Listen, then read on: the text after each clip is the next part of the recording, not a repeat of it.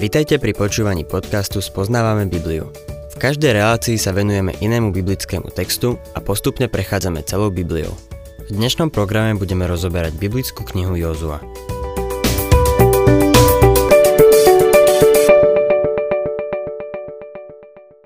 Milí poslucháči, prechod cez Jordán musel byť rovnako úžasný ako prechod cez Červené more. Tretia kapitola knihy Jozú pôsobivo opisuje, ako sa voda rieky, ktorá v tom čase preplňovala celé svoje riečisko, zastavila a postavila ako hrádza. Voda, ktorá tiekla smerom k mŕtvemu moru, otiekla a ľud prešiel riečiskom po suchu. Kňazi, ktorí držali archu zmluvy, po celý čas stáli uprostred rieky, aby bolo každému jasné. Boh zastavil vodnú masu. Na začiatku 4. kapitoly sme čítali, že na západnej strane rieky Jordán, naproti Jerichu, Boh prikázal Jozuovi, aby dal postaviť pamätník. Mal Izraelitom pripomínať Božiu moc. 12 mužov, z každého kmeňa po jednom, vybrali zo stredu rieky 12 kameňov a zložili ich na miesto, kde prenocovali. Zdá sa, že tento pokyn od Boha vnúkol Jozuovi myšlienku postaviť druhý pamätník aj uprostred rieky. Čítame o týchto pamätníkoch v 8. a 9. verši. Izraeliti urobili, ako im Jozua prikázal. Zdvihli 12 kameňov z prostred Jordánu, ako hospodin povedal Jozuovi, podľa počtu 12 izraelských kmeňov, priniesli ich na miesto, kde prenocovali a tam ich uložili. Jozua dal postaviť 12 kameňov v Jordáne na mieste, kde stáli nohy kňazov, ktorí niesli archu zmluvy. Tento text písma má veľký duchovný význam.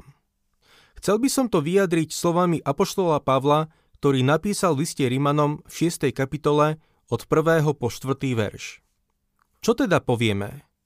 Máme zotrvať v riechu, aby sa rozmnožila milosť? Určite nie. Ako by sme mohli my, ktorí sme zomreli hriechu, v ňom ešte žiť? Alebo neviete, že všetci, čo sme boli pokrstení v Krista Ježiša, boli sme pokrstení v jeho smrť? Krstom sme teda spolu s ním boli pochovaní v smrti, aby sme tak, ako bol slávou Otca vzkriesený z mŕtvych Kristus, aj my kráčali v novote života. Milý poslucháč, Kristus vstúpil do smrti a tento obraz vidíme tu v knihe Jozú. 12 kameňov postavili do vody smrti. Tých 12 kameňov postavených v Jordáne poukazuje na Kristovú smrť. Tie iné kamene, ktoré vybrali z Jordánu a zložili na západnom brehu rieky, poukazujú na Kristovo vzkriesenie. V 6. kapitole Rimanom Pavol jasne píše, že sme stotožnení s Kristom v jeho smrti. Je škoda, že slovo krstiť nevyjadruje jeho pôvodný význam v gréčtine. Význam gréckého slova baptizo sa spája s vodou. Poukazuje na stotožnenie sa. S Kristom sme stotožnení v jeho smrti. Keď zomrel, zomrel za nás. Jeho smrť bola našou smrťou. Keď vstal z mŕtvych, aj my sme vstali z mŕtvych spolu s ním. Sme spojení so živým Kristom – boli sme stotožnení spolu s ním. Pavol napísal Efeským v 2. kapitole od 4. po 7. verš. Ale Boh, bohatý na milosrdenstvo, zo svojej veľkej lásky, ktorou si nás zamiloval, keď sme boli pre svoje prístupky mŕtvi, oživil nás Kristom. Milosťou ste spasení. Spolu s ním nás vzkriesil a spolu s ním nás uviedol na nebeský trón v Kristovi Ježišovi, aby sa ukázalo v nadchádzajúcich vekoch, aké nesmierne bohatstvo milosti je v jeho dobrote voči nám v Kristovi Ježišovi. Keď zomrel, zomrel za tvoj hriech, aby si mohol žiť. A keď vstal z mŕtvych, jeho život sa stal tvojim životom. Teraz si spojený so živým Bohom. Milý poslucháč, toto je veľká pravda, ktorú máme v Božom slove. Vráťme sa do 4. kapitoly knihy Jozú, a budem čítať od 19. po 22. verš. V desiatý deň prvého mesiaca ľud vyšiel z Jordánu a utáboril sa v Gilgále na východných hraniciach Jericha. 12 kameňov, ktoré vzali z Jordánu, postavil Jozua v Gilgále. Povedal Izraelitom, keď sa v budúcnosti vaše deti opýtajú otcov, aký význam majú tieto kamene, povedzte svojim synom. Tu prešiel Izrael po suchu cez Jordán.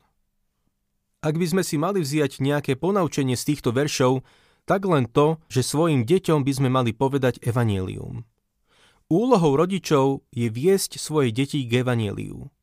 Najväčšou výsadou je to, keď rodič vedie svoje dieťa k spasiteľnému poznaniu Krista.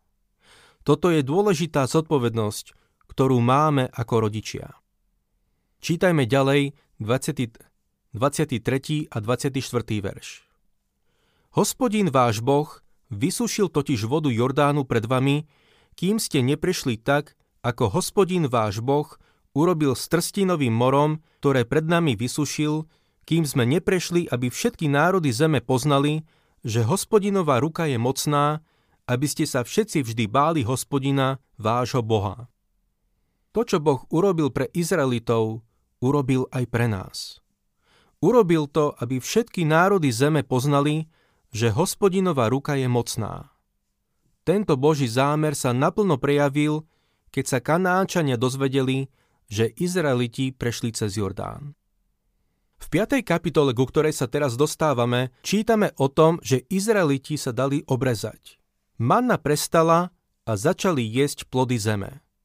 Na konci kapitoly je zaznamenané Jozuovo videnie, v ktorom sa stretol s vodcom hospodinovho voja. Pre Jozuu to bolo videnie, ktoré v tom čase veľmi potreboval. Jozua 5. kapitola, 1. verš keď všetci amorejskí králi, ktorí bývali na západe za Jordánom a všetci kanánsky králi pri mori počuli, ako hospodin vysušil pred Izraelitmi vody Jordánu, až kým neprešli, zmalomyselnilo im srdce a stratili pred nimi odvahu. Amorejčania a Kanánčania nečakali, že Izraeliti prejdú cez Jordán, pretože rieka v tom čase bola rozvodnená. Pravdepodobne sa nazdávali, že ešte majú dosť času na to, aby sa pripravili na boj. Bol to teda pre nich šok, keď zistili, že Boh im umožnil prejsť cez rieku. Čítajme 2. až 5. verš. Vtedy povedal hospodin Jozuovi, urob si kamenné nože a znova zaveď obriezku Izraelitov. Jozua si urobil kamenné nože a obrezal Izraelitov pri pahorku Aralót. Jozua ich obrezal z toho dôvodu, že všetok ľud, ktorý vyšiel z Egypta, všetci muži, bojovníci, pomreli cestou na púšti pri východe z Egypta. Všetok ľud, ktorý vyšiel, bol obrezaný, ale nik z ľudu, ktorý sa narodil cestou na púšti pri východe z Egypta, nebol obrezaný. Nová generácia zanedbávala obriezku, ktorá bola znamením Abrahámovej zmluvy. Ak si pamätáte, v Abrahámovej zmluve Boh dal Izraelitom kanánsku krajinu. Počas putovania na púšti zanedbali dodržiavanie tohto rituálu. Čítajme ďalej 6. až 9. verš. Izraeliti totiž putovali púšťou 40 rokov, kým nevyhynul všetok ľud, bojovníci, ktorí vyšli z Egypta, lebo neposlúchali hospodinov hlas. Hospodin im totiž prisahal, že neuvidia krajinu, ktorú hospodin prísažne slúbil ich otcom, že ju dá nám, krajinu oplývajúcu mliekom a medom. Namiesto nich postavil ich synov a tých Jozua obrezal, lebo boli neobrezaní. Cestou ich totiž neobrezali. Keď už bol všetok ľud obrezaný, zostali v tábore, kým sa im rana nezahojila. Potom hospodín Jozuovi povedal, Dnes som od vás odvalil egyptskú potupu. Preto sa to miesto dodnes volá Gilgál. Izraeliti nezachovávali obriezku, ktorá bola znamením Abrahámovej zmluvy. Izraeliti putovali po púšti 40 rokov, kým všetok ľud, bojovníci, ktorí vyšli z Egypta, nezahynuli. Boh im dal deti. Tie teraz Jozua obrezal a Boh tým odvalil od nich egyptskú potupu. Čo sa myslí pod egyptskou potupou? V neskorších rokoch svojho otroctva v Egypte tento obrad zanedbávali a potom ho zanedbávali aj počas putovania na púšti. To bola tá potupa. Preto miesto, kde Jozua Izraelitov obrezal, sa volalo Gilgál, čo znamená odvalenie. Čítajme ďalej 10. verš. Keď Izraeliti táborili v Gilgále, svetili slávnosť paschy večer v 14. deň toho mesiaca na jerišských stepiach. Bola jar, obdobie neskorých dažďov. Vtedy sa Izraeliti nechali obrezať a svetili slávnosť paschy. Egyptská potupa bola odvalená od Izraela. Boh zasľúbil, že Abrahámovým potomkom dá krajinu a toto zasľúbenie sa onedlho malo stať realitou. V tomto všetkom môžeme nájsť duchovný odkaz aj pre nás. V našej starej prirodzenosti nie je nič dobré. Stará prirodzenosť nemôže zdediť duchovné požehnanie, ani si ho užiť. Starej prirodzenosti sa nezapáči Kanán, ani nič, čo je v nebesiach. V Galatianom 5.17 Pavol píše Lebo telo si žiada proti duchu a duch proti telu. Navzájom si odporujú, aby ste nerobili, čo by ste chceli. Pavol prišiel na to, že v starej prirodzenosti nie je nič dobré.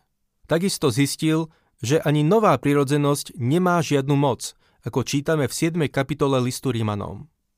Obriezkou Izraeliti uznali tieto skutočnosti. Vráťme sa k nášmu textu. Jozua 5. kapitola, 11. a 12. verš. Na druhý deň po pasche jedli z úrody zeme. Nekvasený chlieb a v ten istý deň aj pražené zrno. Na ďalší deň, keď jedli z plodov zeme, manna prestala. Keďže Izraeliti už manu nemali, v tom roku jedli z úrody Kanánu. Manna bola obrazom Krista. V Jánovi v 6. kapitole, 49. a 51. verši čítame tieto Ježišove slová. Vaši otcovia jedli manu na púšti a zomreli. Toto je ten chlieb, ktorý zostupuje z neba, aby nezomrel nik, kto bude z neho jesť. Ja som ten živý chlieb, ktorý zostúpil z neba. Ak niekto je z tohto chleba, bude žiť na veky a chlieb, ktorý ja dám, je moje telo za život sveta. Manna predstavuje Krista v jeho smrti. On zostúpil z neba na túto zem, aby dal svoj život ako výkupné za mnohých. Keď Izraeliti prišli do Kanánu, manna prestala a jedli plody zeme. Nasledujúce verše, ktoré uzatvárajú túto kapitolu, približujú Jozuovo videnie – Zdá sa, že bol sám. Možno sa vybral smerom k Jerichu, aby si premyslel, ako obsadiť toto opevnené mesto. Jozua 5. kapitola, 13. až 15. verš. Keď bol Jozua pri Jerichu, podíval sa a videl, že oproti nemu stojí niekto s vytaseným mečom v ruke. Jozua podišiel k nemu a prihovoril sa mu. Patríš k nám alebo k našim nepriateľom? On odpovedal, nie tak. Ja som vodcom hospodinovho voja. Práve teraz som prišiel. Vtedy Jozua padol tvárou na zem, klanial sa mu a spýtal sa. Čo chce povedať môj pán svojmu služobníkovi? Vodca hospodinovho voja povedal Jozuovi. Vyzuj si sandále, lebo miesto, na ktorom stojíš, je sveté. Jozua tak urobil. Toto je Jozuovo povolanie a poverenie – je to to isté ako Mojžišovo povolanie na Midianskej planine pri horiacom kry. Hospodinov aniel mu vtedy povedal, aby si vyzul sandále, lebo miesto, na ktorom stojí, je svetá pôda. Izraeliti prekročili Jordán a utáborili sa na druhej strane. Jedného rána sa Jozua vybral a pozrel sa na tú celú scénu, ktorú mal pred sebou. Bol to nádherný pohľad. Okolo neho táborilo všetkých 12 kmeňov Izraela. Myslím si, že bol na seba do istej miery pyšný. Všetko mal teraz pod svojím velením. Generálny štáb bol v jeho stane. Potom sa náhodou zadíval na koniec tábora a videl niekoho s mečom v ruke. Podišiel k nemu a spýtal sa ho. Si za nás alebo proti nám? Čo je to za nápad? Kto ti dal rozkaz tasiť meč? Potom ten, o ktorom si myslím, že bol predpovedaným Kristom, sa k nemu obrátil a povedal Nie tak. Ja som vodcom hospodinovho voja. práve teraz som prišiel. Všimnime si Jozuovú reakciu. Padol tvárou na zem a klaňal sa mu. Jozua zistil, že generálny štáb nesídli v jeho stane, ale na Božom tróne. Boh ich viedol. On nebol vodcom hospodinovho voja. Bol ním niekto iný. Od neho bude prijímať rozkazy. Budeme to vidieť v nasledujúcej kapitole, keď bude 7 dní pochodovať so svojou armádou okolo Jericha. Ak sa vám páči program Spoznávame Bibliu, budeme radi, ak ho odporúčite svojim známym a dáte like, alebo nás začnete sledovať na facebookovej stránke Spoznávame Bibliu. A ak vás niečo oslovilo alebo zaujalo, napíšte nám cez Facebook alebo na adresu spoznávame.bibliu zavinač gmail.com.